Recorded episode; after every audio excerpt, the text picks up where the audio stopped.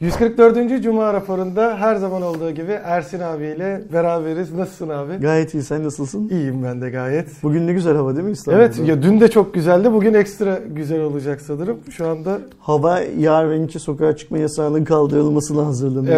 Evet. Daha güzel bir hava sunmak için insanlara cumartesi günü ki şeyi çok merak ediyorum gerçekten. Evde kimse kalmasın. Herkes kendini sokağa atsın diye. Şu an mesela işte İstanbul'da Kadıköy, Beşiktaş gibi yoğun yerler, Taksim gibi yoğun yerler, farklı şehirlerdeki yoğun yerler nasıl bir görüntü sunacak çok merak ediyorum. Bütün kafeler, restoranlar dolacak zaten. Yani yüzde elli dolabiliyormuş ama tabii. İşte yüzde elli dolacak. Önlerinde sıvı olacak tamamının ve yani İstanbul'un her yerindekiler böyle olacak. Hani özellikle Starbucks'ta söylediğin... Starbucks'ı özleyenler böyle artık tavaf ederler çevresinde şey yaparak. Starbucks'ta açık değil miydi zaten? Yani alıp kahveni ee, içebiliyordunuz evet, öyle al git mi? Muhabbetine okay. Bazı şeyler açıktı da şimdi hani oturmak için falan. Mesela o Kadıköy'deki terasında oturması güzeldi. Şimdi birçok insan onu değerlendirir kesin. Ay, bakalım kısmet göreceğiz neler olacağını. Ee, inşallah hani çok fazla insana bulaşmaz öyle söyleyelim. E inşallah, inşallah insanlar dikkatli olmaya heh, devam eder. İnşallah herkes dikkatli olmaya devam eder ve korunur şeyden. Kesinlikle. Ne derler virüsten. Ee, bu haftanın ilk haberi lansmanı dün yapılan e, Redmi Note on ailesi. Nasıl bir lansman yaptı bu adamlar böyle? Ee, anlayamadım ben de. Yani şimdi ilk e, biz işte ofiste canlı yayın yapalım diye planlıyorduk. İlk dedik aa dokuz buçuktaymış. E, sabahki lansmanı yapalım. Sonra ben tekrar baktığımda tam işte bir gün öncesinde hazırlıklarımı yapayım derken aa globalde on bir diyorlar. on bir aa de, galiba saati düzelttiler falan diye düşündüm. Meğersem aslında saat düzeltmesi de değilmiş. Hindistan'a özel bir de globale özel canlı yayın yapmışlar. Hindistan'a canlı yayın yaptıktan sonra e, zaten özellikleri ortaya çıktı diye hatta bir tane video da hazırladık zaten özelliklerini yapan ama orada teknik olarak iki ürün eksik oldu. Hatta bir ürün fazla iki ürün eksik gibi oldu çünkü niyeyse e, normalde evet Xiaomi'nin Hindistan tarafına şey yaptığını biliyorduk. Hani özel ürünler çıkardığını. Redmi Note ailesinin Hindistan'a özel sürümleri var, globale özel sürümleri var. O yüzden bayağı ve bir karışıklık oldu. Ve bir de bazı oldu. Yerdeki isim bazı yerde başka ürüne denk düşüyor evet. Gibi durumlar da var. Yine o zaten... Şeydi değil mi bu Mi Note on Pro'da galiba? Ee, Hindistan'ın Pro Max'i globalin Pro'su, Pro'su gibi bir şey var. Ee, iyice kafalar karışsın. İnsanlar ne aldığını tam olarak bilmesinler. Evet. Ee, ne arayacaklarını da tam olarak bilmesinler. Bir Redmi Note on peşinden koşsunlar. Alan kendini şanslı hissetsin. Şeyi yine ne derler? E, projesi Xiaomi tarafından her zaman olduğu yürütülen. Gibi farklı farklı. E, şimdi biz aslında sabah saat dokuz buçukta canlı yayın yapacaktık. Sonra dedik ki o canlı yayını sonra yapalım dedik. Arada ama ofise bir geldik. Lansman devam ediyor Hindistan'da. Ben apar topar bir tane video hazırladık. Videoyu yayına aldık. Arkadaşlarımız izlemişlerdir. Evet. Biz o yayını, videoyu yayına aldık. Ondan sonra bir tane de global lansman çıktı. Videoda da biz global lansmandaki bir iki tane ürünü bilmediğimiz için hı hı. fiyatladığımız için yine videoda yalancı çıktık. Daha sonra eksik bilgi veriyor o, o, olarak çıktık. Ne yapalım? Xiaomi ise ben dikenine katlanacak böyle. Dik, diktikçe dikiyor. Diktikçe dikiyor yani. Her zamanki işte. Nasıl buldun cihazları? Ya cihazlar gerçekten hani şeydeki gibi bu geçtiğimiz hafta bu işte pandemi sürecinde anlanan gibi ben de anlayamadım şimdi hangi cihazda ne var. Çünkü isimlendirmeler zaten hepsi Redmi Note on diye geçiyor. Bir de işte globali şey var. Ben de bir e, tablo hazırlamıştım. Buradan da size daha rahat anlatırım diye. E, ben onu Can'dan da e, Nihat'tan da rica ederim. Hani benim hazırladığım tabloyu da koyarız. Çünkü baktığımızda ekranda değişiklikler var. Hepsi Super AMOLED ol, olur diyorduk. Hı hı, bu sefer I P S olan da var. Boyutlarda farklılıklar var. İşlemci de var. Kamera da var. Ee, ve yine beş G versiyonu da çıkartıldı mesela globalde. Onda da mesela şarj oranı düşük gibi. Çok garip bir sonuç çıktı. Ee, biraz önce konuştuğumuz gibi işte e, Redmi Note on Pro Max'in Hindistan versiyonuyla e, Pro'nun global versiyonu aynı. Orada bir öyle bir değişiklik yapmışlar. Keşke orada da Pro Max deselermiş de kafa karışıklığı olmasaymış. beş G'li versiyonda Dimensity yedi yüz var. MediaTek kullanıyor. Note on S yine global versiyonunda MediaTek Helio G doksan beş kullandığı ayrı bir e, ürün daha var. Böyle tamamıyla karışık bir şey yaptı ama en azından en üst seviyesine, prosuna baktığımızda globalde, Türkiye'de de e, satın alacağımızı düşündüğümüz hani bir önceki nesildeki neredeyse bütün eksiklikleri kapatmışlar. yüz yirmi hertz AMOLED bir ekranı var. E, Snapdragon yedi yüz otuz iki G zaten yeterli diyorduk. E, beş bin miliamper bataryası, yüz sekiz megapikselde kamerası var ve Samsung'un H M iki sensörü. Yani e, bu yüz sekiz megapiksellik sensörler arasında hı hı. kaliteli bir sensörü. Çünkü Xiaomi son dönemde onu çok kullanmaya başladı. Xiaomi zaten Note sekizden beri iyi sensörler kullanıyor aslında Note seviyesinde. Note sekizde de iyi bir sensör hı hı. kullanmıştı. Note dokuzda da kullanmıştı. Şimdi de yine iyi bir sensörle çıkıyor karşımıza. Ee, şeydeki fark azalmış ama mesela Note dokuz, Note dokuz Pro ve Pro Max arasında mesela Pro Max hep şeyi konuşmuştuk ya işte e, Note dokuz S varken Note dokuz almaz, Pro varken onu almaz gibi. Burada da ona benzer bir sonuç çıkıyor ama bir önceki nesil kadar uçurumda yok çünkü baz modelinde Snapdragon altı yüz yetmiş sekiz var. Ee, daha yeni çıkan bir işlemci. Hı hı. altı yüz serisinin en yeni işlemcisi. Orada nasıl bir sonuç verdiğini şu an için bilemiyoruz ama sonuçta yeni nesil olduğu için artık altı yüz altmış beşlerden altı yüz altmış ikilerden çok daha performanslı olduğunu göreceğiz ve kırk sekiz megapiksellik bir kamera kullanmışlar. Yine AMOLED şeyimiz var. Sadece burada hı hı. altmış hertz olarak geliyor. Ve her birinin tasarımı en azından aynı. Orada bir farklılığa gitmemiş. Mi on birden gelen bir tasarım ailesini kullanmış. Yani demek ki Xiaomi'nin iki bin yirmi bir yılındaki tasarımı o tasarım dili o olacak. Buradan onu anlıyoruz. O benzer tasarım anlayışına sahip bir iki cihaz daha görürüz bence. Kesinlikle. Yani Mi ailesinden de Redmi ailesinden de görürüz. Hatta belki Poco'da filan bile şey yapabiliriz. Benzer, benzer tasarımlar görürüz. Şey. Fiyatlar çok iyi. Yani globalde açıklanan fiyatlar bile çok çok evet. iyi. Onu kabul etmek lazım. Her ne kadar global fiyatları sen galiba öyle bir çalışma yapmıştın. Hindistan fiyatlarından yani Hindistan rupisini dolara çevirdiğin zaman bu açıdan global fiyatların çok az bir şey altında kalıyor evet. galiba. Aynı ürünlerde. Yine bir Hindistan'a özel durum var. Yani hatta direkt T L olarak düşündüğümüzde e, Hindistan'daki fiyatlar bin iki yüz elli ile iki bin TL arasında değişiyor. E, bu şeyde globalde baktığımız zaman yüz doksan dokuz euro diyor şeye ne derler cihaza. Yani işte do, dolar yüz doksan dokuz dolar diyor pardon. Doları yedi liradan hani kolay hesaplaması kolay alsak iki yüz dolar desek bin dört yüz lira yapıyor. Yani başlangıcı bin dört yüz lira. Hı hı. Hindistan'da ise bin iki yüz liradan evet. başlıyor. Öyle bir durum var. Tabii bu bin dört yüz liralık cihaz Türkiye'ye kaça gelirler filan bunu hesap etmek için çok şey ne derler erken. erken. Çünkü bir de şöyle bir şey var. Bakarsın Xiaomi Türkiye'deki fabrikasında ilk şeyi ne derler e, kontağı e, Note on ailesini üreterek başlar. Ve Note on ailesini üreterek başlarsa o zaman Ee, biz de Türkiye'de Hindistan'da olduğu gibi e, bir güzel fiyatlar. O kadar az vergimiz olmayacak ne olursa olsun görünen o ki. Ama en azından bu bizim kabataslak yaptığımız hesap var ya işte. E, dolarla kuru çarp bir nokta dokuzda çarp bir rakam çıksın. Şimdi mesela o rakamdan gidecek olursak bu Redmi Note on yüz doksan dokuz dolarlık cihazın Türkiye'deki satış fiyatı iki bin beş yüz, iki bin yedi yüz lirada ve iki bin sekiz yüz lirada falan buluyor. E, ama Türkiye'de üretilirse bunun bir iki yüz üç yüz lira daha ucuz olmasını beklemek lazım. En azından ben öyle olmasını bekliyorum. E iki yüz üç yüz lira daha ucuz olduğu zaman da iki bin beş yüz lira civarında falan bir şey yapar. Çok iyi.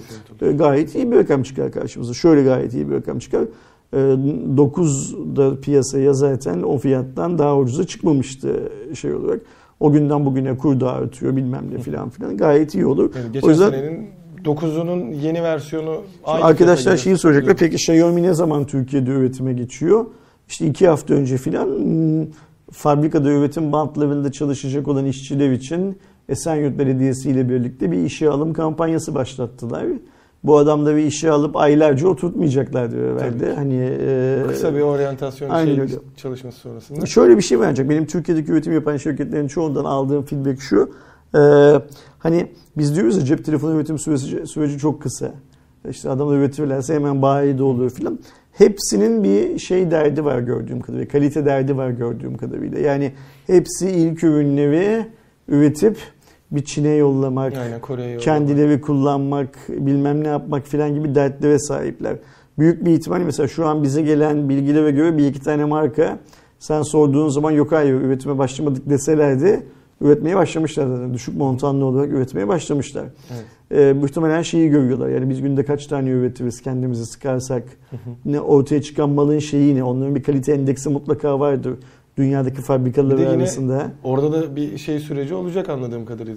B T K kaydı falan filan mı? Aa, onlar üretimde nasıl oluyor bilmiyorum ama bugüne kadar Vestel'in ya da General Mobile'ın o anlamda herhangi bir sorun yaşadıklarını hiç duymadığımıza göre kolay halledilen işler. Büyük bir ihtimalle anakart Türkiye'de işlenmeye başladığı zaman I M E I kaydı falan yapılıyordur. Yani olabilir. Daha hani telefon üretilme aşamasındayken komponentlere eklenince zaten aslında hazır bir ürün. Aynen öyle. O zaman yapılıyordu. Yani kutuda paketlendikten sonra falan yapılmıyordu büyük bir ihtimalle. Ee, bilmiyorum nasıl olduğunu ama benim şimdi işte tarihler böyle daha belli oldukça daha çok kafama yatıyor. Ee, hani dedik ki niye Şubat'ta bunlar üretime geçeceklerdi, geçmediler. Diğer marka Xiaomi için, diğer markalar için. Oppo niye geçmedi bilmem ne filan filan. Demek ki hepsi böyle bir yeni modelli pazara girsinlerdi. Yani o, t- tabii ki şimdi mesela biz bunu düşünemedik çünkü niye? Biz üretici değiliz. O yüzden bilmiyoruz. Tabii. Niye Ondan adam şey. fabrikayı bir ay önce çalıştırıp Note dokuz üreterek başlasın ki işi? Sıfır zaten bir ay sonra, iki ay sonra end of life olacak ürün. Yani üretimi kesilecek. Tekrar duracak. Sonuçta her yeni şeyde, üretimde banttaki işte e, sistemlerde ufak tefek ayarlama yapmak e, gerekiyor. Üretim bantlarının en zorluğu yanı e, üretimin değişmesidir zaten. Yani eğer yeterince üretim bandın yoksa, ben şu bantta hep bunu, ben bu bantta hep bunu üretiyorum modunda değilsen, banttaki üretim değişiyorsa, o en çok şey yapan e, verimlilik düşüşüne neden olan şey üretim bandındaki ürünün değişmesidir. Evet. O çok büyük bir zamana mal olur çünkü ayarların yapılması bilmem ne filan filan. O yüzden gönlümden geçen Redmi Note onla Türkiye'de Xiaomi'nin de şey yapması, gaza basması olur. Süper de bir şey olur. Ya bu da işte K kırkın global versiyonu. Ona da Mi on bir i falan da denmeye başladı. Galiba Mi on bir takısını alacakmış K kırk. Ee, o da mesela buradaki global versiyonunda olabilir. Bir de şeyleri de tabii merak ediyorum. Hani montan olarak işte nasıl bir üretim çıkacak? Zaten ilk artık böyle partiler bittiğinde kesin onların tek tek basın bildirimleri gelir herhalde. Tabii ki. Şu kadar üretim yapıyoruz artık şu fabrikada falan diye. Ya zaten şimdi şöyle bir şey var. Bu fabrikalar Türkiye'de olacak, Türkler çalışacak. Yani Xiaomi'den bahsetmiyorum, her birisi için. Kendileri söylemeseler bile resmi olarak kaç tane günlük ne ürettiklerini. Orada çalışanlar kahve muhabbetinde, eşte dostla, bayram ziyaretinde, şurada burada diyecek mesela biz günde atıyorum on bin telefon üretiyoruz. Fabrika altı ayda üretecek. Yani kafası çalışan herkes altı ayda. Ee, ne kadar ürettiğini yani şey yapacaktır, e, ortaya koyacaktır. koyacaktır. Ayrıca bir yandan da şöyle bir şey var. Şimdi mesela bu fabrikaların açılması bir olay, çok önemli bir olay. Türkiye'nin bence endüstri tarihinde çok önemli bir evet. olay bu fabrikaların ya açılması. Büyük bir eşik geçiliyor aslında. Aynen öyle. Bu fabrikaların yaşamlarına devam etmesi de bir olay. Şimdi mesela biz üç gün sonra bu fabrikaların yeni elemanlar işe aldığını duyarsak işleri iyi gidiyor demek. Dünyada Türkiye'de üretilen telefonlara bir talep var. Hı hı. Planladıklarından büyüyorlar ve duyuyoruz. üç gün sonra işten çıkartmaları ve falan duyarsak, ha demek ki işleri iyi gitmiyor, anlayacağız. Burada da Xiaomi'nin, Oppo'nun, Samsung'un falan açıklama yapmasına gerek yok. Bunların hepsi duyulacak zaten. Evet. Şimdi mesela açtıkları nasıl, hiçbirisi kalkıp ben fabrika açtım demiş miydi bunların iki ay öncesine kadar? Hepsinin nerede nereye kiraladığı biliniyordu. Kapatırlarsa da bir şey olursa da o da bilinecek. Yani markanın kendisinin açıklaması gerekmeyecek böyle şeyleri. Biz zaten biliyor olacağız. Nereden yani bileceğiz? Söylenti olarak başlayacak. Yerel gazeteler yani yazacaklar. Mesela diyecek ki atıyorum işte Sakarya'daki fabrika için iki yüz kişi işten çıkartıldı. Şöyle oldu, böyle oldu filan diye. İletişim artık o kadar hızlı ki yerel gazete yazdıktan bir gün sonra bütün Türkiye canı isterse bunu biliyor olacak. Hatta onların artık sitesinden anında bile aynen öyle. Başladık. Yani merakla bekliyorum. Hatta bence şey de olabilir hani İlk e, startı verip işte hani artık şey piyasaya çıkabilecek ürünü üreten marka kim olursa e, ben şeyi beklerim mesela. Bunu duyurmak için işte e, insanlar gittiğinde kutudan görsün. Aa, ya da aldığında Made in Turkey yazıyor ya da işte Türkiye logosu var falan e, konusundan ziyade ben o marka olsam iletişim için direkt basına birer tane hani daha önceki ürün bile olsa belki test için onunla başlamışlardır fark etmez. Ee, birer işte örnek gönderirim. Medin inceleme Türkiye örneği.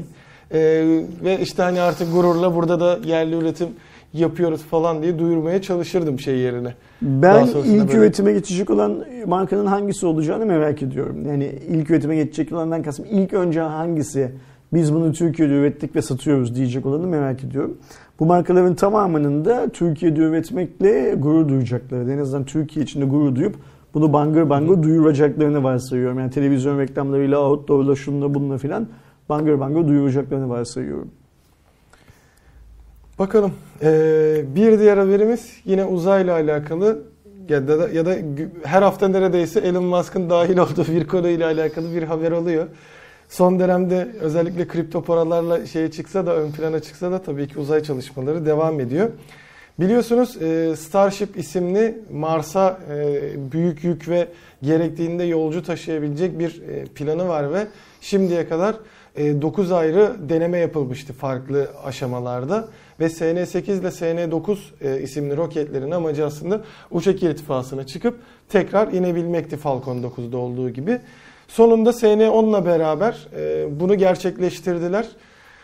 on bin fitti yanlış hatırlamıyorsam o yüksekliğe çıkabildi. Motorlarını kapattı. Yatay bir şekilde inip işte göbek taklası diyebileceğimiz iki motoru çalıştırarak kendini dik hale hemen getirip iki bin fit kala e, sorunsuz bir şekilde yumuşak bir iniş gerçekleştirdi. Hatta yayında e, ben de tam böyle şey olarak denk gelmiştim. Duyurmamışlardı yine çünkü çok fazla duyurmuyorlar artık hemen yayın yapacağız falan diye. E, hafif bir eğimli görmüştüm devrilecek mi diye. Herhangi bir sıkıntı olmadı. Daha ayak sistemleri yerleştirilmediği için o da normalmiş. Ama onu da başarmış oldular. Bu çok kısa bir süreci. Ya geçen haftaya bir önceki hafta dokuz için devrildi ama yani muazzam paralar yaktılar ama bir şeyleri öğrendik Tabii. dediler filan dediğimiz şey hikayenin devamı aslında. Yani arkadaşlar sakın yeni bir proje filan diye düşünmesin. Yok. Zaten S N sekiz, S N dokuz, S N on sırayla gidiyor bunlar. Bunların hepsi Ayda, aynı sadece bu denemeler için. Bu e, adamların elinde kaç tane böyle roket var yani? İki haftada, üç haftada nasıl hemen bir tanesini daha hazırlayıp aynı testi yapabiliyorlar? Şeydi zaten e, bu... Geçtiğimiz hafta mı konuşmuştuk işte Amerika hükümetiyle de bir çekişme durumu hı hı. varken hani S N sekizin denemesi yapılırken S N dokuz zaten hazırdı. S N sekizin denemesi ertelendiğinde işte hava şartları falan bile iyiyken orada siyasi neden şey yaparken S N on şeyden çıktı, hangardan çıktı. Hani ya şey burada rahatlığı dış işte o unibody dediğimiz kısmının İçinde aslında motor dışında vesaire belki şu anda pek bir şey yok. Hani kompartımanlar hmm. hazır değil de şu an sadece motor ve yapının testi yapılıyor olabilir. Ama gerçekten şu bir an şey bayağı tam, hızlı yapıyorlar. Para ver huzur ver muhabbeti bu tam. Gerçi işin o kısmı İ, da var. İnemedi mi gönder bir tane daha. Bu şey gibi hani sat bir milyon dolar öyle miydi? Onun gibi. Tak bir tane daha. Tak gönder bir tane daha. İnemedi mi? Tak gönder bir tane daha falan. Elon Musk demek ki bizim televizyondaki amca gibi şey yapıyor. İşe bakıyor. İşin o itibari var ama yani bayağı hızlı gelişti bu arada. Yani geçtiğimiz senede Starship için hızlı adımlar atılıyor. Ee, bakalım hani ne zaman bir bu sefer daha şimdi tabii ki e, Mars'taki araştırmalar da devam ediyor. Artık daha fazla Mars'la alakalı e, fotoğraf e, görmeye başladık. Hatta onunla alakalı da yine şeyler çıktı. Oranın da düz dünyacıları çıktı. Ha, görmediğiniz bu orada şey var. Çift kişi, e, çift aracın geçebileceği yol var.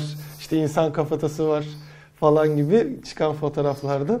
Onlar şimdi o fotoğraflara bakıp ev yapacak yerde seçiyorlar tabii.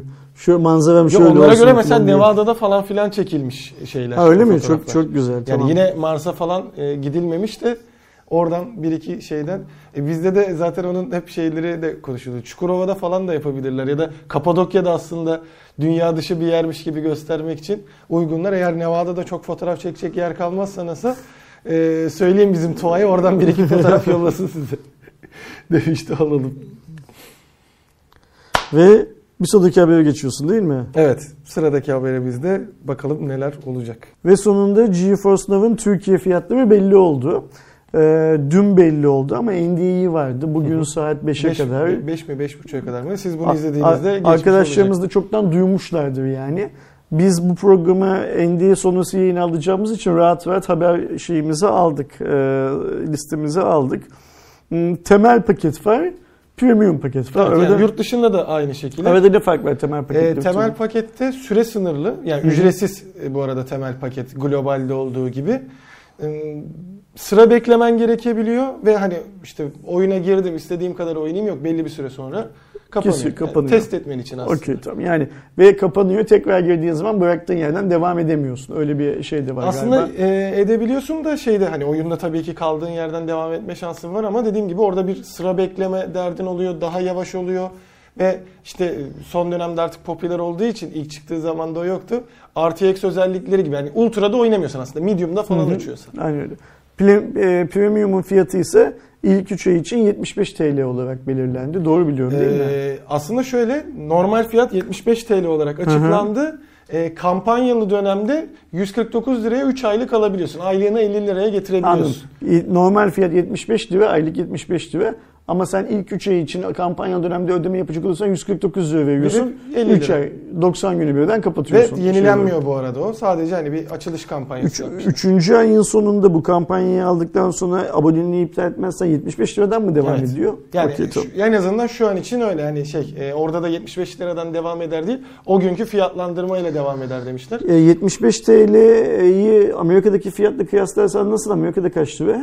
Ee, yanlış hatırlamıyorsam orada yirmi dolar e, diye okay. hatırlıyorum. Yani Türkiye için özel bir fiyat var yani. Onu şey Ama yapıyoruz. Ama e, her ne kadar istedikleri kadar özel olsun bence buradaki sınır yani olabilecek sınır maksimum genel kitle de öyle diyor da elli idi.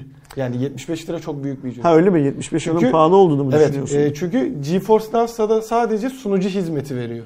Yani sen GeForce Now'a girdiğinde Ee, tabii ki Fortnite vesaire gibi ücretsiz oyunlar oynarsın ama senin Steam kütüphanendeki, Epic kütüphanendeki falan oyunlar oynayabiliyorsun. Yani senin yine oyunu satın alman lazım GeForce Now'da oynaman için. Şimdi insanlar şöyle düşünüyorlar ya, ben işte GeForce Now'a üye olacağım, canım hangi oyunu isterse oynayacağım. Öyle bir şey yok mu? Yok. Hayır, senin satın aldığın ve eşleştirdiğin ve şöyle de bir Peki durum ben var. Satın aldığım oyunu kendim bilgisayarımda oynamak varken niye GeForce Now'da oynuyorum? Ee, her yerde oynamanı sağlıyor işte. Okay. Yani ve sen bir oyunu de... aldın. Ve bir de oyunu aldın ama senin sistem yete- şeylerin yeterli kalmıyor oyunu değil mi? Ee, gereksinimlerin oyun için yeterli Aynen. değil ama yine de o makinede ya oynamanı telefonundan sağlıyor. Telefonundan oynamanı Hı-hı. istiyorsun işte dediğim gibi hani evde bir güzel e, cihazın vardır oyunların oynadığın ama işte tatile gittin e, oraya kasanı taşımıyorsun. İşte laptopun var ama yani iyi bir laptop değil oradan oynamaya devam edebiliyorsun. Anladım. Sunduğu şey aslında Ee, teknik Şimdi, olarak o. E, sen bu fiyatın beğenilmeyeceğini mi düşünüyorsun? Kesinlikle. Yani çünkü şöyle zaten hani GeForce Now'daki e, sıkıntılardan biri de yani kütüphanesindeki oyunları yeniliyor desteklediği diye ama örnek veriyorum ben e, son dönemde en fazla oynadığım oyun Formula bir iki bin yirmidir. O mesela yok. Destekleme geliştiriciyle de Anladım. Ayarlaması lazım. Yani dediğim gibi ama son dönemde çok yenilik getiriyor da yani benim kafamda şey durumu da vardı. Hani bendeki PlayStation dört Pro'yu satıp aslında PlayStation beşle ya da Switch'le yenilemek istiyordum. Son dönemde işte GeForce Now'ı da test edip stabil çalıştığını görünce ki o konuda gerçekten problem yok. İyi iş çıkartmışlar deyince ya acaba hani konsolu satıp herhangi bir şey almadan GeForce Now'la mı devam edeyim diye düşünüyordum. yetmiş beşi görünce yok hani yılda bin lira bir sunucu hizmeti için düşündüğünde iyi olsa da bu fiyatlandırmalar ileride de değişecek. Sonra e, haliyle konsolun fiyatı da yükselecek. Ben pişman olurum diyerek ben de şey diyorum. O zaman şey diyeyim. GeForce Now'ın fiyatını çok tutmadık diyelim. Yani elli bin elli olsaydı iyiydi. Bir, son, bir sonraki fiyat haberimize geçelim. Netflix'ten sorumlu editörümüz olarak toplu sona bırakıyoruz bu şartlar altında. Yani GeForce Now'ın fiyatı benim için zamlı düşününce Netflix'te yani uzun süredir çok iyi fiyatlandırma yapıyordu. Hı hı. Hani ona da karşı çıkamayız. Ee, yüzde elliye varan bir zam e, durumu oldu. En büyük zam da zaten şeye geldi, temel pakete geldi. Hı hı. E, on yedi doksan dokuz olan temel paket yirmi altı doksan dokuza, e, standart plan yani iki ekranlı ve e, H D izleyebildiğim plan kırk doksan dokuzdan kırk e, pardon otuzdan kırk doksan dokuza geldi. E, benim kullandığım işte dört K desteği olan ve e, aynı anda beş kişinin izleyebilmesine kadar destek veren de kırk bir doksan dokuzdan elli dört doksan dokuza geldi. Ben kırk iki öderken elli beş ödedim. Bu ay benden yine kırk iki çekti aslında bu zamdan sonra benim yenilemem olsa da. Büyük ihtimalle önümüzdeki aydan itibaren benden elli beş lira alacak. Ee, dün Eren şey diyordu, ben yenileme yaptım diyordu. O nasıl bir şey? Onda da yenilediği fiyatta değişmemiş. Diğer fiyatlarda değişiklik gözükmüş. Galiba hani bunu duyurduğumda Ee, sonuçta şimdi Netflix'te de şey yok hani herkese ayın on beşinde yenilemiyor. Sen ne zaman aldıysan o döneme Hı-hı. göre yeniliyor. Galiba Mart'ı pas geçiyor en azından şu anda kullananlarda yenilerken. Mart ayındaki yenilemenizde değil de galiba Nisan'da yani e, zamlı fiyatlardan ya, devam etmemek için erken yenileme yapan arkadaşlar belki eski fiyattan ödemeye devam edebilirler. Öyle bir şey mi Sadece çıkıyor? Sadece bir aylık bir ay için. Şey. Yani bu Peki. ayda şey yapmamış. Siz bu ay yeni bir Netflix aboneliği alırsanız büyük ihtimalle zamlı fiyatla karşılaşacaksınız. Ama zaten vardı ve her ay otomatik yenileniyorsa bu ay için e, bende de işte Eren'de de ki Eren'de standarttı galiba işte bende e, üst paket vardı. İkimiz de aynı fiyatı verdik. Şimdi teorik olarak zam haberine kızmamız lazım. Ama Netflix çok uzun zamandan beri zam yapmıyordu. Yurt dışına da çok güncellemeler ee, yaptı bu arada. Bu arada evet güncellemeler yaptı. Türkiye fiyatını sabit tutuyordu. Türkiye fiyatını sabit tutması nedenlerinden birisi büyük bir tane Amazon'un Türkiye'ye girmesi filan filandı. Ee, Netflix zam yaptı. Şimdi yani sadece şimdiye kadar yaptığı en büyük zam oldu. En büyük zam. üç lira beş lira falan Hı-hı. yapıyordu maksimum. yüzde elliye yakın zam yaptı. Şimdi gözler Amazon'da diyelim ve bir sonraki haberimize geçelim zaten, istiyorsan. Ee, geçmeden hani Amazon o kadar süre ne kadar tutacak merak ediyorum. Çünkü sekiz lira yani şu an... Ondan çok... yedi lira bir dolar başladılar. Ee, evet yani şu an işte sekiz liraya denk geliyordu yanlış hatırlamıyorum. Ve şey de sadece hani Prime Video da değil işte meraklıysan Twitch'te Hı-hı. de var. Prime Gaming adı altında sana ücretsiz oyun ve oyunlar için paketler de veriyor. Hani kıyasladığında çok ciddi bir fark var.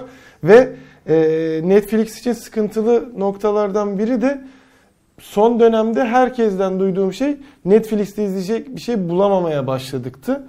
Ee, öyle bir durum varken İçerik Amazon... çok ama kaliteli içerik ne yazık ki çok yok. Yani onlar beğenilenler kaliteliler tüketilmiş oldu. Onun üzerine ekleyemedi diyorlar. Benim de şu an tek beklediğim işte bu ayın sonunda gelecek ee, yine formüle vuracağım ama Formula bir Drive to Survive'ın yeni sezonunu bekliyorum. İşte yirmi altı Mart'ta yanlış hatırlamıyorsam önümüzdeki hafta gelecek. Onun dışında merakla beklediğim şey yok. Ben de şu anda hani Prime'dan falan eski dizileri izlemeye başladım. En azından House'tur falan filan, e, Mad Men'dir orada direkt bütün sezonları var. Onları izlemeye başladım. E, Disney'de gelir ve güzel fiyatla gelirse bayağı burada işler kızışacak bakalım. Görelim. Sıradaki haberimize geçtiğimizde e, bu da App Gallery için e, bir olay. Gelen bültende beş yüz otuz milyona ulaşan bir App Gallery kullanıcısı olduğunu Dünya gördük. Çapında beş yüz otuz milyon. Bir de tabii burada sadece şey de değil. Hani sonuçta mesela örneğin ben şu anda Oppo kullanıcısı olsam da kullanabiliyorum. Hı-hı. Hani bütün Android ekosisteminde bir durum var. Ee, ama insanlık için küçük, Huawei için büyük bir önemli adım. Bir toplam indirmede ee, üç yüz seksen dört milyara geçmiş. Aynen öyle. Yani yani üzerinde bence çok fazla konuşmaya gerek olmayan bir şey. Hayırlı olsun onlar için. beş yüz otuz yani milyon kullanıcıları. E- Ben aslında buradaki eklemekteki amaçlarımdan biri bir eleştiri bir de şeydi. Ee, bu kadar genişletmeleri güzel çünkü artık işte HarmonyOS'in ayak seslerini gerçekten duyuyoruz. Hani yakın bir zamanda e, işte zaten Mate X iki için söylemiştik. HarmonyOS'e geçecek Nisan'da diye. Anladığımız kadarıyla P elli falan da direkt bununla beraber gelecek. Hani ben e, Mate elliye bekliyordum onu ama pardon. E, o açıdan güzel ama yapacağım eleştirilerden biri de Android'de de bu çok oluyordu ama kısmen azaldı. O kadar fake e, uygulama var ki hani bunları çözerek geçerlerse HarmonyOS kısmına ya da e, App Gallery'ye e, çok çok güzel sonuç alınır. İşte orada tabii zor bir durumdalar. Bir uygulamanın geliştiricinin bir tane uygulamasına onay vermezlerse adamın başka uygulama geliştirmeme imkanı şeyi var, opsiyonu var. Ya da halihazırda geliştirdiği uygulamaları ve güncellememe opsiyonu vesaire filan var. O yüzden şimdi çer çöp ne varsa kabul ediyorlar. Yani İlk Andro- başta birazcık sayı da kasmak için galiba. Aynen Android de ilk başlarda böyleydi. Gerçi hala çok güvenilir bir platform değil market olarak. Bir tane şey var yine. E, Clubhouse diye yazdığında çok bin normal. Tane uygulama çıkıyor. iOS'un işte bu anlamda bir şeyi var, e, mantıklı duruşu var. Sahteyi almıyor, aynen. Zarar verdiğini almıyor, e, habersiz reklam göstereni, bilgi toplayanı hemen cezalandırıyor, çıkartıyor filan. Huawei'nin daha o aşamaya gelmesi için yani Huawei'nin App Gallery'sinin o aşamaya gelmesi için çok yol var. Zaten işte ben hani bence çok net açıkladım. Onlar için çok büyük ama insanlık için hiçbir önemi olmayan bir şey bu ulaştıkları sayı. Ne zaman önemli olur? Android marketi kafa tutabilecek rakamlara sahip oldukları zaman önemli olur. Aynı anda uygulamaların olur. geldiğinde mesela. Bir de şimdi burada kaç uygulama olduğunda işte kaç markanın desteklediğini filan işte mesela biz atıyorum iki yıl sonra işte beşinci marka da App Gallery'yi destekleme kararı aldı haberini duyacak mıyız? Yani Çinli markalardan bahsediyorum.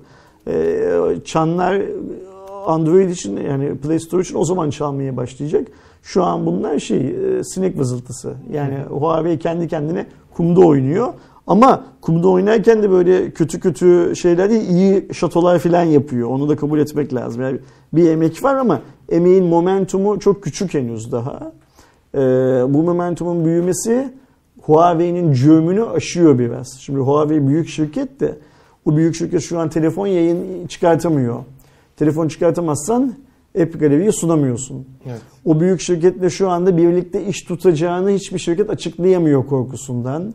Bir iki şirket destek verse iş yürüyecek, gidecek. Hı hı. Ya da Huawei'ye kimse iyilik de yapamıyor. Yani mesela ben cihazıma Huawei'nin App Store galerisini de kurdum, default olarak onu da veriyorum diyen marka da yok şu anda. Şu an için evet o yok. O yüzden bunların hiçbirisi olmadığı zaman işte Huawei kumda oynuyor şu anda. Ya şey taktikleri güzeldi. Hani şimdi şöyle bir durum var. Buradaki sayılar aslında aktif kullanıcı olarak da görmüyorum. Neden? Çünkü ne yaptı mesela örneğin Türkiye'de? E, kampanyalar yaptı. İşte çark sistemi vardı. Orada App Gallery'yi indirmeniz gerekiyordu. Siz onu indirdiğinizde zaten artı bir sayılıyor. İki, e, ki bunu da hani eleştirdiğimiz de oldu ki bence mantıklı bir şey değil. Hani orada belki Google'ın da dayatması olabilir. Huawei'yi e, ekosisteminden bir ürün alırsan özellikle saatlerde hı hı. saatin e, güncellemesini yapabilmek ya da şeyleri düzgün alabilmesi için H M S Core'u şeyden güncellemen hı hı. gerekiyor. Yani şeyde var, Google Play'de var H M S Core. İndiriyorsun ama sürüm uyumlu değil diyor ve seni zorunlu bir şekilde App Gallery'yi indirterek oradan güncelletiyor.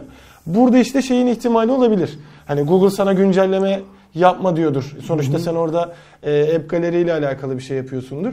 Burada bu kabul edilebilir ama böylelikle zaten hani en azından e, biz insanlara şeyi önerirken, Huawei'nin saatlerini önerirken burada aynı zamanda App Gallery'ye de artık sağlamış. Huawei'nin saatli mesela ben buna çok karşıyım biliyorsun. Ben niye e, Huawei G T iki Pro ya da G T iki kullanıyorum diye cep telefonuma App Gallery kurmak zorundayım diye bunu yüksek sesle sormuş biriyim ben.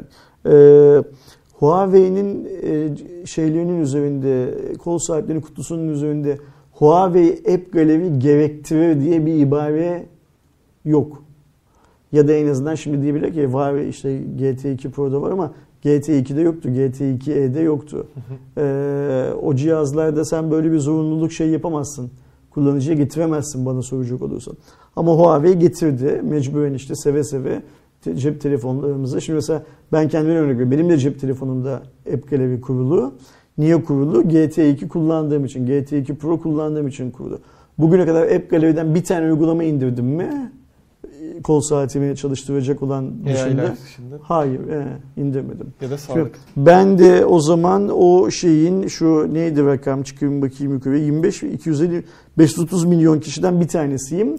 Ama ben metazovi olarak kullanıyorum. İsteyerek kullanmıyorum. Çoğu öyle bunu. Oluyor işte. Hani. Heh, şimdi, aktif o, o, o, o, o yüzden diyorum ki bu konunun üzerinde çok fazla konuşmaya gerek yok. Huawei için çok önemli bir konudur bu. Hiç dert değil diyorum ya onlar için çok büyük, insanlık için çok küçük bir adım bu. Huawei o işi geliştirmekle mükellef. Huawei geliştirir. Nasıl geliştirir? Makul ve mantıklı işler yapar geliştirir. Bu ayrı bir şey. E, itin köpeğin cebine on bin lira para koyar her ay. Kampanya yapıyoruz. Çarkı çevirin, e, şeyi indirin, siz de işte kontür kazanın, bilmem ne yapın filan diye geliştirir. Ama kontenti şey yapar, kenara atar. O da yine onların bileceği şey. Ya da ben işte girerim App Gallery'ye. Senin söylediğin gibi Clubhouse'u bulamam ama kırk tane yani Android device'ına örnek olarak veriyorum. Hı hı. İETT uygulaması için İETT linkini bulamam ama belki bilmiyorum var mı yok mu. kırk tane otobüs seferlerini benimle paylaştığını söyleyen no name uygulamalar çıkıyordu. Bunun çöp mü olacağına, kaliteli bir içerik mi olacağına Huawei karar verecek. İlk önce o kumda oynamaktan çıksınlar, böyle bir arsa satın alsınlar, doğru düzgün bir bina yapmaya başlasınlar bu arsanın üstünde.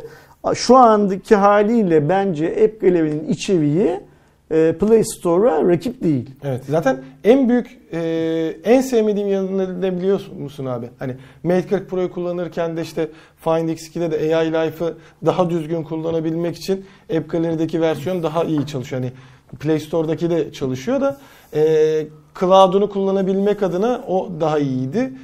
E, bir de mesela bu en son işte e, bizim de e, ofiste bulunan Huawei Sound mesela Play Store'daki A I Life'da görmüyordu.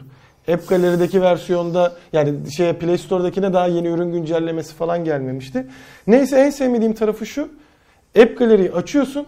Açar açmaz sana daha hani App Gallery'ye tıkladığında reklam geliyor. Hani kendi reklamı oluyor genellikle şu var bu var diye de hani ee, beni en başta soğutan şeylerden biri oldu. Valla kör gözün parmağına bir iş yapılıyor bence. Her işte olduğu gibi bu işte de adede oynuyor. Yani Türkiye ekibi de adede oynuyor. Kaliteyi oynamıyor. Büyük ihtimal H Q'dan istenen de o zaten. Yani zaten dünyada kurulan mantık bu zaten bu iş için. Siz adede oynayın. Adet hem uygulama adedi hem kullanıcı adedi olsun filan diye. Kalite, ha kaliteye bakarız ya onu sonra hallederiz filan gibi bir dertleri var. Dediğim gibi ben şu an Metazovi olarak kullanıyorum. Ee, eğer hani herhangi bir Huawei ürünüyle vedalaşırsam da kullanmam bir daha. Çünkü dönüp benim oradan indireceğim herhangi bir uygulamaya şu anda ihtiyacım yok. Çünkü ne zaman uygulamalar zaten Play Store'da. Ne zaman ihtiyacım olur? Huawei kaliteye oynadığı zaman bazı uygulamaları oradan değil de buradan indireyim. Çünkü burada çok daha erken güncelleme alıyor. Ee, sahtesini eliyor Huawei zaten bilmem ne filan filan der. Ona dönerim. Ona da benim gördüğüm kadarıyla daha çok uzun zaman var. Aslında Türkiye'den bahsetmiyorum. Yani dünyadaki algının çok uzun evet, zamanı var. Google bile daha ayrıca şöyle bir şey var. Orada hala Huawei bir bu anlamda yaşam savaşı verdiği için yaşam savaşı veren bir adamı da bunları yapıyor diye çok da fazla şey yapmamak lazım. Ee, eleştirmemek lazım diğer yandan da. Ama benim hoşuma gitmiyor. Ee, hoşuma gitmediği için de kullanmıyorum. O yüzden de geçelim demiştim bir beş dakika önce falan. Geçemedik bir türlü. Hadi şimdi geçelim. Ee, bir sonraki haberimizi şey yapalım ne derler getirelim. Çünkü bir sonraki haber beni heyecanlandıran bir haber en azından. Merakla beklediğimiz ki Ersin abinin dediği gibi benim de fazlasıyla beklediğim on bir Mart'ta tanıtılacak Find X üçün ailesinin daha doğrusu hı hı. detayları e, yavaş yavaş belli oldu. E, baktığımızda altı nokta yedi inçlik Q H D Plus yani iki K çözünürlüğünde bir ekran ve tabii ki zaten vardı yüz yirmi hertz ekran tazeleme hızı, H D R on desteği. on Plus desteği. Hı hı. Burada büyük ihtimalle yine şey olacaktır, kendi geliştirmeleri olacaktır hatta. Ben bu sefer renk doğruluğuna da fazlasıyla oynayacaklar diye bekliyorum. Zaten burada da ikinin altındaydı G N C D ve D L T A oranı. Çok daha iyi seviyeye getirecektir. Çünkü artık birçok birçok markada niyeyse e, renk doğruluğuna oynuyor. E, sızıntılara göre Gorilla Glass beş koruma demişler önde ve arkada. Ama ben burada e, Victus'u bekliyorum. Hani daha yenisini kullanırlar. beşi büyük ihtimalle Light'ta falan filan kullanırlar Victus'u da. Victus'u alabilirler mi sence? Bence alırlar. Öyle hani mi? Pro'da en azından Victus'u kullanır diye bekliyorum. Hadi çünkü bakalım. Burada da beşi kullandı. Aynısını kullanarak devam edeceğini yani tahminim o yönde. Tabii ki Snapdragon sekiz yüz seksen sekiz var. E, Pro versiyonunda ana kamera elli megapiksel çözünürlüklü I M X yedi yüz altmış altı sensörü. Yine elli megapiksellik ultra geniş açılı kamera. on üç megapiksellik periskop kamera. beş megapiksellik de makro kamera olacak. Ön kamera otuz iki megapiksel e, olarak ayarlanmış. altmış beş watt hızlı şarj desteğimiz yine var. E, dört bin beş yüz miliamper saat'de veriliyor. I P altmış sekiz, Bluetooth gibi artıları var. N F C e, burada e, önemli bir artısı olmuş. Çünkü burada kablosuz şarj vesaire için bir sıkıntı vardı. Bence onun gelmesi güzel olur. E, I P altmış sekize çıkmakta önemli bir artı. Türkiye'de satılanın yenisi Neo olarak gelecek. Yani düz model değil de Neo diye çıkıyor. Orada da altı nokta elli beş inçlik bir ekran. Yani Find X üç diye bir model olmayacak mı? Evet ya şu an ortaya çıkan Find X üç Pro, Find X üç Neo, Find X üç Lite. Aslında Find X ikide de Neo vardı. Biraz kırpılmış hali. Ama galiba burada direkt Neo diye çıkaracaklar. on bir Mart'ta yapılacağı için orada göreceğiz. Şimdiden bir, şimdi biraz böyle havanda su dövüyoruz evet, aslında. Yani ortaya çıkan söylentileri konuşuyoruz ama zaten onun lansmanını da yaparız. E, cihazı da görürüz. E, Neo tarafında da Snapdragon sekiz yüz altmış beş olacağı söylenmiş. Lite modeli de yedi yüz altmış beş G. Bence sekiz yüz altmış beşi tekrar kullanacaklarını Snapdragon sekiz yüz yetmiş kullandı. Hani yine o kısım bana mantıklı gibi geliyor. Hani bakalım orada çünkü şimdi benim anladığım sızıntılarda da böyle bir karışıklık olabilir. Çünkü işte biraz önce söylediğim gibi Neo tarafında biraz özellikleri düşük olurdu. Ama benzer performans. Markalar artık sızıntıları kontrollü yaptıkları için zaman zaman sızdırdıkları adamın üzerinden tüm dünyayı şaşırtmak için de sızıntı yapıyorlar. yapıyorlar. Bunda da öyle bir şey olabilir. Yani biz ayın on birinde aslında bir baz model olarak yani Neo'nun üstü, şeyin altı evet. bir dördüncü modeli görebiliriz bence aslında. Bence de Find X üç adı alacak. Snapdragon sekiz yüz seksen sekizli bir model olacak gelecek. Hani Neo işte onu biraz daha ucuza isteyenler için falan var. Lite'da zaten yedi yüz altmış beş G ile beraber ama tasarımı falan önceden çıkmıştı. Reno beş ailesinin tasarımında olacak Lite modeli. Pro ve e, normal Find X üç ya da işte Neo modeli ise biraz daha böyle farklı kılıf geçirilmiş gibi bir ayrı havası olacak. Ya o tasarımı böyle ka- şeyde gördüğümde, fotoğraflarda gördüğümde ben beğenmedim açıkçası. Öyle mi? Yani Find X ikinin tasarımı daha ben güzel. Ben biliyorsun sızıntıda ve okuyorum ama sızıntıda ve gerçekleşene kadar çok da ciddiye almıyorum. Bunu da okudum. Ha tamam güzel dedim ve o şimdi on bir Mart'ı bekliyorum aslında. Ele alındığında ee, falan. Bu acaba burada üretilir mi diye ben merak o, ediyorum. Aynen öyle bir şey var. Bunu üretirler mi burada? Üretirlerse fiyat farkı ne kadar olur filan. Öte yandan bir de şöyle bir şey var. Ee, bu yıl cep telefonu şirketleri M V C'nin yokluğundan faydalanarak cihaz lansmanlarını biraz ileriye ittiler. Mesela biz normalde şu tar- içinde bulunduğumuz acaba günlerde... Acaba M V C'de olacak mı tekrar bir lansman? Şu Haziran diye planlanıyor ya. Sanmıyorum. Bu, orayı bırakmazlardı. Normalde bu hafta, bundan önceki hafta bir yığın yeni modeli takipçilerimizle paylaşıyor olmamız gerekiyordu evet, bizim. Şu an çatır çatır. Bomboş geçti ve Mart'ın ikinci yarısına yığılan bir üst model şeyi var. Takvime uyan tek marka Samsung oldu. Samsung zamanında S yirmi bir'i şey yaptı, ne derler, duyurdu. Ee, ve büyük bir ihtimalle de işte satış anlamında tüm markaların bir adım önüne geçti bütün dünyada. Hiçbirisinin iki bin yirmi bir telefonu yokken o iki bin yirmi bir telefonuyla evet. yaklaşık bir aydan beri falan şeyde raflarda du- du- duyuyor.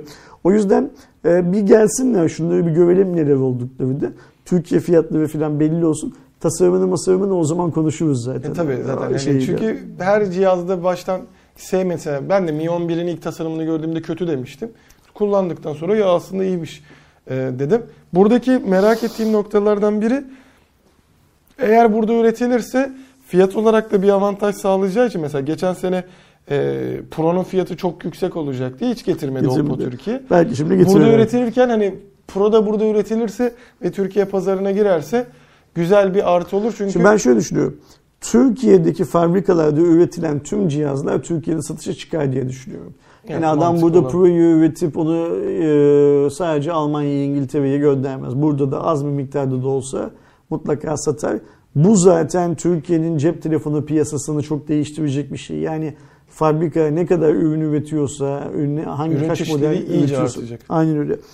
Ürün çeşitliliği zaten artıyordu rekabet nedeniyle. Şimdi musluğun başı da burada olduğu için daha da çok artmaya başlayacak ürün çeşitliliği. Onun şeylerini merakla bekliyoruz. Bir diğer haberimiz de bizimle neredeyse her haftayla konuşmaya başladığımız ya vergi geliyor ya da geldi. Bu şu an için geliyor, söylenti olarak Sözcü gazetesinden Taylan Büyükşahin'in haberi ve artık Türkiye genelinde konuşulmaya başlandı. İkinci el piyasasında, ikinci el araç piyasası çok arttığı için ya burada da bir eksiklik var bizde.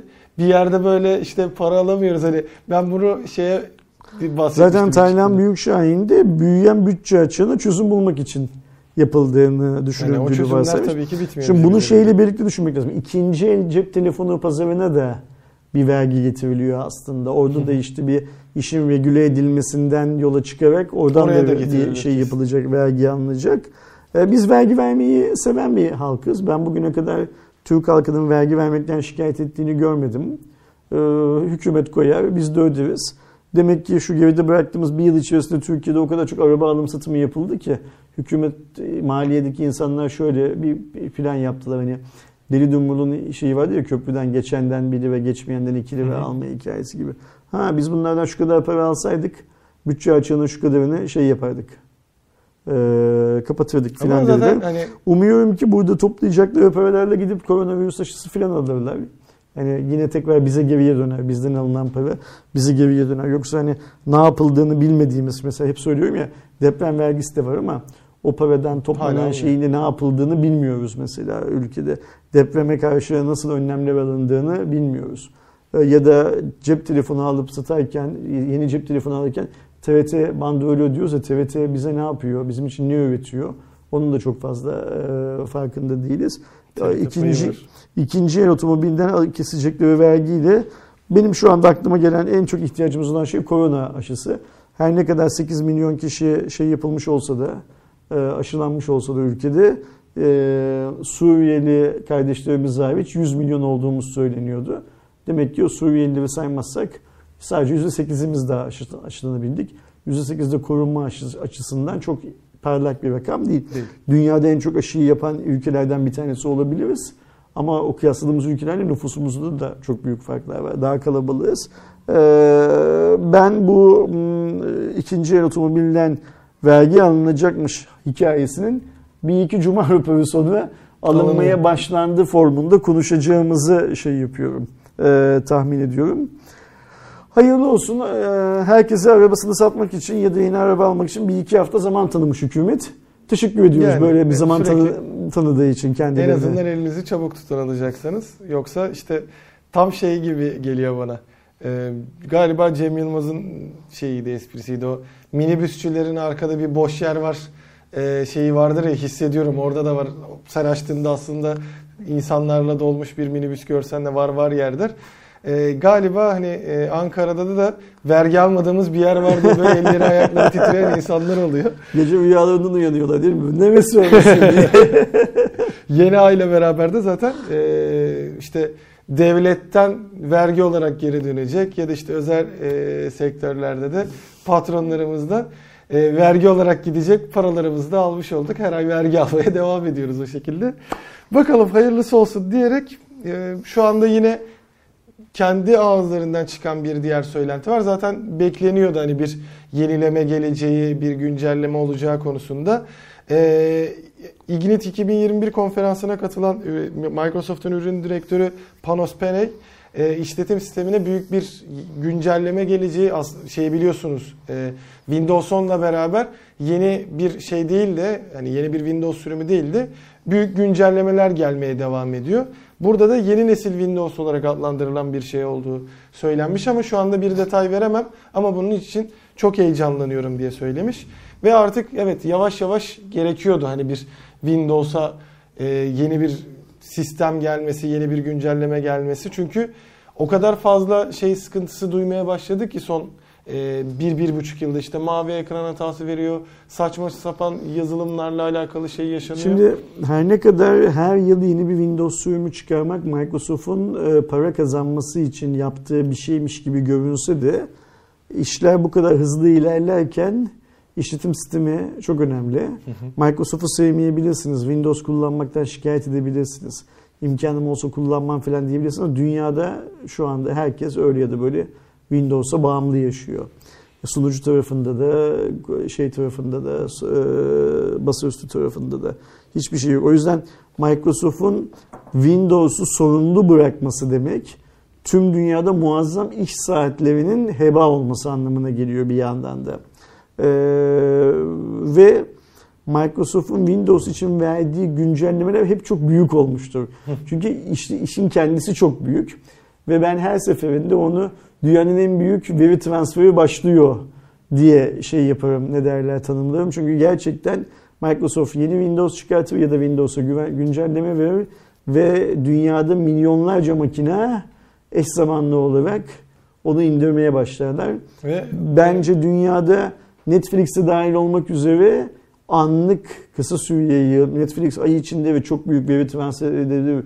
yirmi dört saatte muazzam verileri transfer ediyordur ama anlık zaman diliminde Microsoft güncellemelerinden daha büyük şey yapan, veri transferi yapan başka bir iş olduğunu sanmıyorum. Çünkü Android tarafında da iOS tarafında da güncellemeler aslında biraz böyle parça parça açılıyor şeye, kullanıma. Hı hı. Ama Microsoft dünyanın neredeyse her ülkesine konumlandırdığı sunucular sayesinde herkesi... Bir de şey muhabbetini başlattı ya, o güzel bir hareketti güncellemeyi de daha hızlı almak için.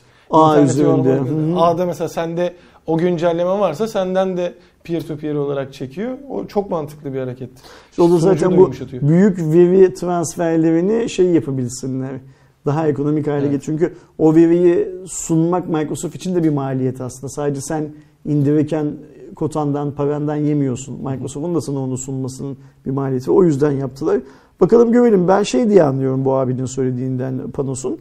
Ee, gelecek olan güncelleme o kadar büyük ki bize sanki yeni bir Windows kullanıyormuşuz şeyi verecek. Ama yani ee... ben de bu Microsoft'un bu olayını hiç anlamıyorum. Çünkü yani anlamıyorum dediğim tabii ki hani e, önemli yenilikler de geliyor ya.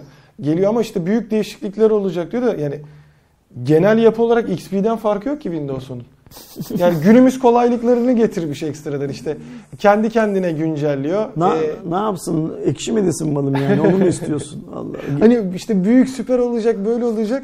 Çünkü baktığımda hala aynı. İşte Windows yedide tam ekran açılan şey e, ama yedide diyorum. E, Vista'da tam açılan şey durumu hmm, neydi oradaki başlat menüsü, şimdi küçük olarak istersen onu da... Ben sana şu kadarını söyleyeyim. İnternete bağlanmamış bir tane makine olsa elimizde ve üzerinde Windows yedi kurulu olsa, sıfır bir makine yani açıyor olsak şu anda, birçok insan internete bağlanmayacaksa eğer hani yazı yazmak, bilmem ne yapmak filan gibi işlemini hala o makinede yaparlar zaten. Her türlü. Yani hiçbir sorun yaşamazlar. İnternete bağlanır hale geldikten sonra makineler daha çabuk kullanım dışı kalmaya, yetersiz hale gelmeye başladılar. Eğer internetli bir işi yoksa adamın gayet rahat senin söylediğin Windows X P'yi, onu şey onu diyorum yediyi, öbür hepsini kullanır aslında. Yani o yüzden hani nesi büyük onu da anlamıyorum diye söylemiş olayım. İşte sen ısrarla şey diyorsun, adam kalksın bizim mal ekşi desin istiyorsun. Yok, büyük bir yenilik getirsin. Aa gerçekten iyi desinler, benim için yeterli. Bak bu aslında da şey gibi işte, Huawei hikayesi gibi.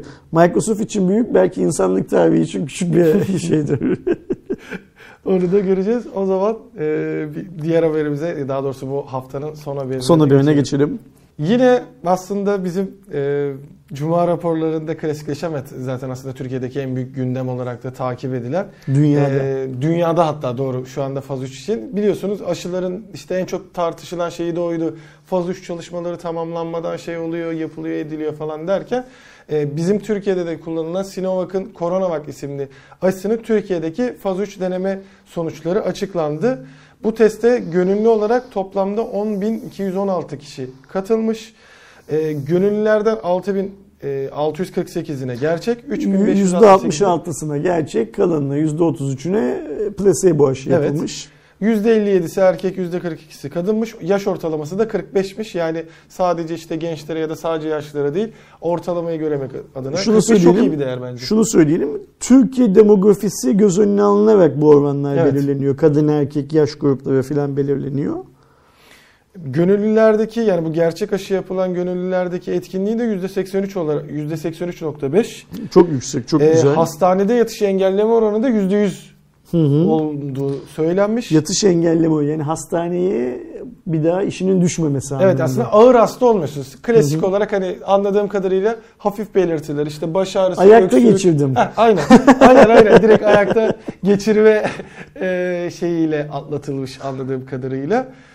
Ve e, şükür ki en az yani o şeylerde teste katılan gönüllülerden herhangi birinde bile şey yok. Hı hı. Ölüm yok.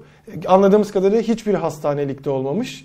E, ve ve faz üç şeylerinde e, hikaye sıralamasında Türkiye, Brezilya ve Endonezya'dakinden daha yüksek bir oran almış oluyor şu değil an mi şu anda? Globalde CoronaVac için bu kadar yüksek bir oran açıklanmış mıydı hatırlamıyorum. Hı hı. Zaten İşte görülen etkilerde de en fazla yüzde dokuz nokta sekiz baş ağrısı, yüzde yedi nokta altı kas ağrısı, yüzde üç nokta sekiz ateş, ki aslında en fazla görülen şey ateş olmasına rağmen, yüzde iki buçuk titreme, yüzde iki nokta dört e, lokal ve yan etkilerde zaten her aşıda gördüğümüz aşı yerindeki ağrı e, olarak da şey yapılmış. Enjeksiyon yerinde de ağrı hı hı. olarak söylenmiş. Ee, şeyi de söylemekte fayda var. En az kırk kişinin kovid on dokuz testinin pozitif çıkması beklendiği için sonuçlar biraz geciktirilmiş açıklanması. Yani aslında bu proses epey önceden beri başlayan bir proses. Herkes merak ediyordu hatta ne oldu, Hı, ne oldu diye. Ama burada işte bilimsel olarak bir yani e, tıp dünyasının beklentisi şu değil arkadaşlar. Biz bu aşıyı on bin kişiye yaptık. on bini birden e, Covid'den korundu değil. Tıp dünyasının ulaşmaya çalıştığı veriler arasında bunlardan kaç tanesinin sonrasında kovid on dokuz şeyiyle, e, teşhisiyle... Çünkü orada e, kovid on dokuz olduğunda nasıl savaştığını görmek için adamın olması lazım. O yüzden lazım. Demek ki bu on bin kişide en az kırk kişinin yakalanması gerekiyordu hastalığa, ki aşılı olmasına rağmen yakalanması gerekiyordu hastalığa, ki o kırk kişinin kovid on dokuz testinin pozitif çıkması beklenip o pozitif sonuçlar alındıktan sonra, yani o pozitif sonuçlar gelinceye kadar oluşan değerlerin çok doğruyu yansıtmadığını varsaydıkları için bu açıklamayı yapmışlar. Bence çok güzel rakamlar bunlar. Ülkemiz ve vatandaşımız için çok çok iyi, güzel rakamlar. Tez zamanda aşılama biraz daha hızlansa da bu yüzde seksen korumalardan filan bütün Türk halkı şey yapabilse. Kesinlikle. Derler, bir de şeyi de ekleyelim. Hani birçok insanda o soru olacaktır. Çünkü Ee, söylendiğim yanlış anlaşılmasın. Şu anda güven konusunda büyük bir eksiklik olduğu için hani biraz önce Ersin abinin de bahsettiği işte Endonezya'da, e, Brezilya'da yüzde elli, Endonezya'da yüzde altmış beş iken bizde nasıl yüzde seksen beş? Hani e, daha önce konuşulan işte kovid on dokuz Türkleri, Türkiye'ni etkilemez derken aşı Türkiye'ni daimi etkiliyor falan diye goygoylar da dönebilir. Bunlar bilimsel faaliyet olduğu için burada e, güvenilirlik konusunda ben kendi açımda bir şey görmüyorum. Bence e, de sıkıntı yani, görmüyorum. E, bunu tartışmak tabii ki tartışılması gerekli. Yani orada nasıl oluyor, burada nasıl olmuyor gerekli de. Soru sormak bu, ta- bu tartışmalar yapıldığı için aşı olmamaya karar vermek gibi sonuçlar falan çıkartmamak lazım. Şimdi şu anda Türkiye'de dokuz milyon üç yüz bin doz aşı uygulanmış. Onu da söyleyelim. iki milyon yüz on bin kişiye de ikinci doz aşı uygulanmış. Evet. Yani iki milyonumuz şu an ülkede yapmamız gerekeni yapmışız. iki milyon kişi. Ben daha aşı olmadım. Bildiğim kadarıyla sen de olmadın. Yani iki milyon yani kişi. Yani şu biraz önce söylediğim hani sayısını tam olarak benim bilmediğim, e, yöneticilerimizin bilip bilmediğini de bilmediğim Suriyeli misafirlerimiz haricinde yüz milyon olduğumuzu varsayıyoruz kabataslak. Bu yüz milyondan iki milyon yüz on bin kişi ilk iki dozlarını oldular. Geriye kalıyor seksen yedi milyon sekiz yüz seksen bin kişi daha. İki, yani bunların arasında üçü, ilk dozu olanlar da var ama tek Tabii. başına bir doz bir şey yapmıyor. Önemli Hızlıca olan. işte otomobilden mi vergi alacaklar, ikinci el otomobilden alsınlar, cep telefonundan mı vergi alacaklar, alsınlar. Yeter ki oradaki o oluşan parayla aşı alsınlar. Hızlıca aşılanalım. Her ülkede eğer hükümetin aşı alacak parası yoksa çıkıp bunu söylesinler. Parayla o zaman satın. Aynen öyle aşı parayla satılır bir forma getirilsin. Tabii ki hükümet eliyle yapılsın bu iş. Ee, hükümetin kendi satın aldığındaki maliyeti neyse ona yakın bir maliyetle insanlara aşılama opsiyonu sunulsun.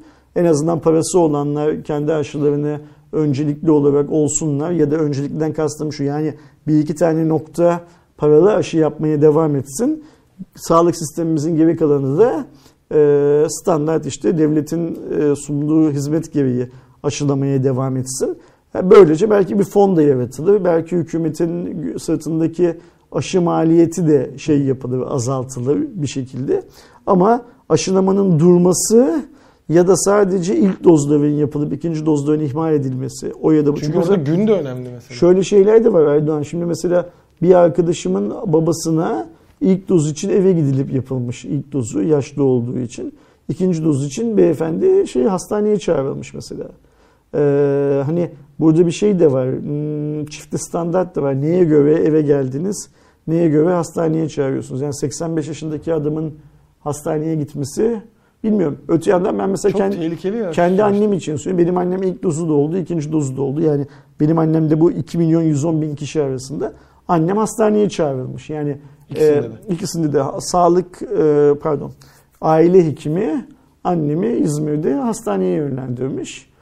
Çok kolaydı diyor. Gittim hemen on dakikada oldum çıktım. Her ikisinde de hani hiç beklemedim bilmem ne filan ama benim annem de seksen beş yaşında. Hastaneye çağrıldı. Gitti oldu. Benim derdim şu değil çok fazla. Yani hastaneye mi çağrıldı, evde mi yapıldı filan filan değil. Bir an önce yapılsın yeter ki. Bir de e, ilkinde adamın evine gidiyorsun. İkincide de evine gideceksin o zaman. Yani ilkinde gidebiliyorsan. İlkinde hastaneye çağırıyorsan. İkincide de çağıracaksın o zaman. Aynen. Şey anlamda. Hastaneye gelmesi eğer e, şeyin vatandaşın riskse e, devlet bu riskin ne kadarını alıp ne kadarını almayacağını hesaplamış olmalı. Yani, yani yine kendi annemden örnek vereyim. Benim annem eğer hastaneye giderek risk altında girdiyse aşı olurken ve bu risk onun ölümüne neden olacaksa devlet vatandaşın ölümüne neden olacak iş yapmamalı. İş bu kadar basit şey olarak. Devlet bunun hesabını kitabını yapmış olmalı. Gönlümden geçen şey tabii ki şu Sağlık Bakanı'nın artık hani turşu tadı veren, bana çok turşu tadı verdi yaptığı açıklamalar. Ben Sağlık Bakanı'nın son bir ayda bir buçuk ayda yaptığı açıklamaların hiçbirisini makul ve mantıklı mı? Hele şu geçen gün işte biz o cenazenin o kadar kalabalık olacağını bilmiyorduk filan muhabbeti yani hani artık takipten filan da çıktım. Başkaları paylaşıyor diye Twitter'da önüme düşüyor. Böyle giderse sessize filan da alacağım yani Sağlık Bakanı'nın hesabını görmeyeyim şey yaptığı paylaşımları diye. Bunları paylaşacağını şunları paylaşsa bu iş nasıl oluyor paylaşsa? Ha diyebilirsiniz ki Sağlık Bakanı'nın işi midir bu? Değildir tabii ki. İlgili birimlerin paylaşmasını sanırım. Mesela şu söylediğimde bile bir şey. Benim annem biliyorsun İzmir'e yerleşti. Hı hı. Ee, İzmir İl Sağlık Müdürlüğü personel yeter, yeterince personelimiz olmadığı için Biz vatandaşımızı hastaneye çağırıyoruz ve bunun riskli olduğunu biliyoruz diye bilir. Keza bu örnek verdiğim arkadaşımın babası da Silivri'de, yani İstanbul'un dibinde Silivri'de yaşıyor. Silivri nereye bağlı bilmiyorum ama oradan sorumlu olan sağlık müdürü de evet biz ilkinde evlerine gitmiştik ama şimdi şu şu şu nedenler yüzünden evlerine gidemiyoruz diye lokal açıklamalar yapabilir. Yani bu işlerin tamamını Sağlık Bakanı'ndan, Cumhurbaşkanı'ndan, ilim valisinden, şundan bundan falan beklemeye gerek yok. Bir de şu çok önemli Aydoğan, meğer artık hepimizin cebinde Hayat Evesa uygulaması var. Bu uygulamanın teker teker bize ulaşımda filan da kullanabiliyor olması lazım zaten. Ee, mesela şey çok mu zor? Hani e, ikinci doz aşınız Perşembe günü saat on otuzda evinizde yapılacaktır diye yani oradan bir tane uyarı mesajı, ara S M S at, bilmem ne filan filan, bunlar çok mu zor? Yani şunu söylemeye çalışıyorum. Vergiyi koyarken ve vergiyi tahsil etme konusunda sınırları çok iyi belirlerken devletin gösterdiği mahareti lütfen biz vatandaşlarımızla aşı olurken de göstersinler. Şeye hiç itiraz etmedik. Bakın işte ilk önce niye şunlar oluyor. Yani Alişanlar neydi kadının adı? Hmm, unuttum. İşte yani o, silmişim kafamdan, iyiydi o. Onun bile aşı olmasına tamam makuldür, mantıklıdır diye şey yaptık, değerlendirdik. Ama bir yandan da şöyle bir şey var. Ee, eğri oturup doğru konuşmak lazım. Bu benim kendi perspektifimden. Bu kadar geçen sürede sadece iki milyon yüz on bin kişinin iki dozu almış olması bence başarı değil. beş milyonluk bir ülke olsaydık büyük bir başarıydı bu. Tabii. on milyonluk bir ülke olsaydık büyük bir başarıydı. yirmi milyonluk bir ülke olsaydık eyvallah hiçbir şey, ama yüz milyonluk ülkede, Suriyeli vatandaşlarımız hariç yüz milyonluk bir ülkede iki milyon yüz on bin kişinin ikinci doz aşıyı olması şey değil, başarı değil. Ee, güçlüysek eğer ekonomik anlamda, güçlüysek eğer vatandaşımızı düşünme anlamında falan. Hani öyle bir gazla girdik ya bu aşı hikayesine. Hızla, gazla. O hızla, o gazla bunu tamamlamamız lazım. Umarız ki e, tamamlarız. Yani ben şeyden de korkuyorum mesela. Hani e, sen e, aşıya olmamak için neden değil bunlar diyorsun. Ben e, aşı getiremedik, e, aşılamayı durduruyoruz demelerinden de korkuyorum. Sıra bana gelmeden... Gerçi Pfizer'ınki de geliyor galiba ya da geldi, öyle bir şey de dönüyordu. O da dönüyor. Zaten o niye hala gelmedi? O da ayrı bir şey. Yani aşıyı bulan adam Türk ve Türkiye'de de bu aşıyı kullanması benim için çok önemli gibisinden laflar etti. Ve bildiğim kadarıyla Sayın Cumhurbaşkanı ile falan defalarca konuşuldu. Ayrıca bir başka aşının üretilmesi aşamasında Türk hükümeti olarak, Türk devleti olarak bizim de davet edildiğimiz, yani o konsorsiyuma davet edildiğimiz ama maliyemizin gerekli fonu ayıramadığı için o aşının geliştirileceği ülkeler arasına girmeyi kabul etmediğimiz de konuşuluyor. Yani bir aşıyı geliştiren ülkelerin arasına girseydik öncelikli olarak onu alma şansımız da vardı. Şey çok önemli Aydoğan, Türkiye bir Yunanistan değil. Yunanistan şöyle değil, nüfusumuz o kadar az değil. Şimdi mesela Yunanistan kadar olsa nüfusun, ya biz zaten o kadar adımı aşıladık hala hazırda. Yani Yunanistan'ın nüfusu kaç? Yani Yunanistan'da iki milyon kişinin iki dozu birden olması, on bin, dokuz milyon üç yüz bin kişinin de ilk dozu toplamda olması büyük rakam. Ama Türkiye'de bir şey ifade etmiyor. Şu rakam İstanbul bile değil, bak düşün. Aynen. İstanbul'un, İstanbul'un yarısı neredeyse, yani ilk dozu alanlar hatta. Aynen öyle. İstanbul'u geç, Ankara'da değil, İzmir'de değil. Tek başına baktığın zaman ki bu ülkenin seksen bir tane ili var. Yani İstanbul Ankara'dan, Ankara İzmir'den, İzmir bilmem nereden daha önemli de değil aynı zamanda. Daha kalabalık olduğu için daha önemli olması gerekmiyor. O yüzden bir an önce bu aşılama prosesinin şey yapılması lazım, hızlandırılması lazım. Bir an önce şu bir yandan ilk dozu olan dokuz milyon üç yüz bin kişinin sayısı yükseltilirken bir yandan da ikinci dozu olan iki milyon yüz on bin kişinin de sayısının yükseltilmesi lazım. Başka türlü korunmayı şey yapamayız, sağlayamayız. Ve sanırım en çok unutulan şey şu, hani evde sıkıldık bilmem ne falan, bunlar çok insani gerekçeler ama bu hastalık öldürüyor arkadaşlar. Bunu unutmamak lazım. Bu hastalık öldürüyor, iyi ihtimalle de süründürüyor. Evet. Yani ayakta geçirdim, hani biraz önce dedik ya, öyle çok fazla bir şey değil yani, yani ayakta geçirdimlik bir hikaye değil o. Ee, gördük, hepimiz şahit olduk. Herkesin şu an Türkiye'de Covid yüzünden vefat eden bir en akrabası bir var. var. En az bir tanıdık, akraba demeyeyim, bir tanıdık, bir ahbap filan var. Bu çok büyük bir rakam. Bu çok büyük bir rakam. Bunu durdurma görevi tabii ki bizde. Biz kendimize dikkat edeceğiz. Dün akşamki canlı yayında da söyledik. Nasıl dikkat edeceğiz? Maske, mesafe, hijyen. Hala bunlar geçerli. Ama devletimizde tamam bu korona vaka seçtiysek bu korona vaka olmamız konusunda süreci hızlandırmakla görevli. Ben aynı şeyi söyleyip yayını bitirelim. İkinci el otomobilden vergi mi alacaklar? Alsınlar. Toplanılan devlet şeyleri mi, ne derler, deprem vergilerini mi burada kullanacaklar? Kullansınlar. Ne yapacaklar, ne edecekler bilmiyorum. Satacaklar mı bu aşıyı? Satsınlar.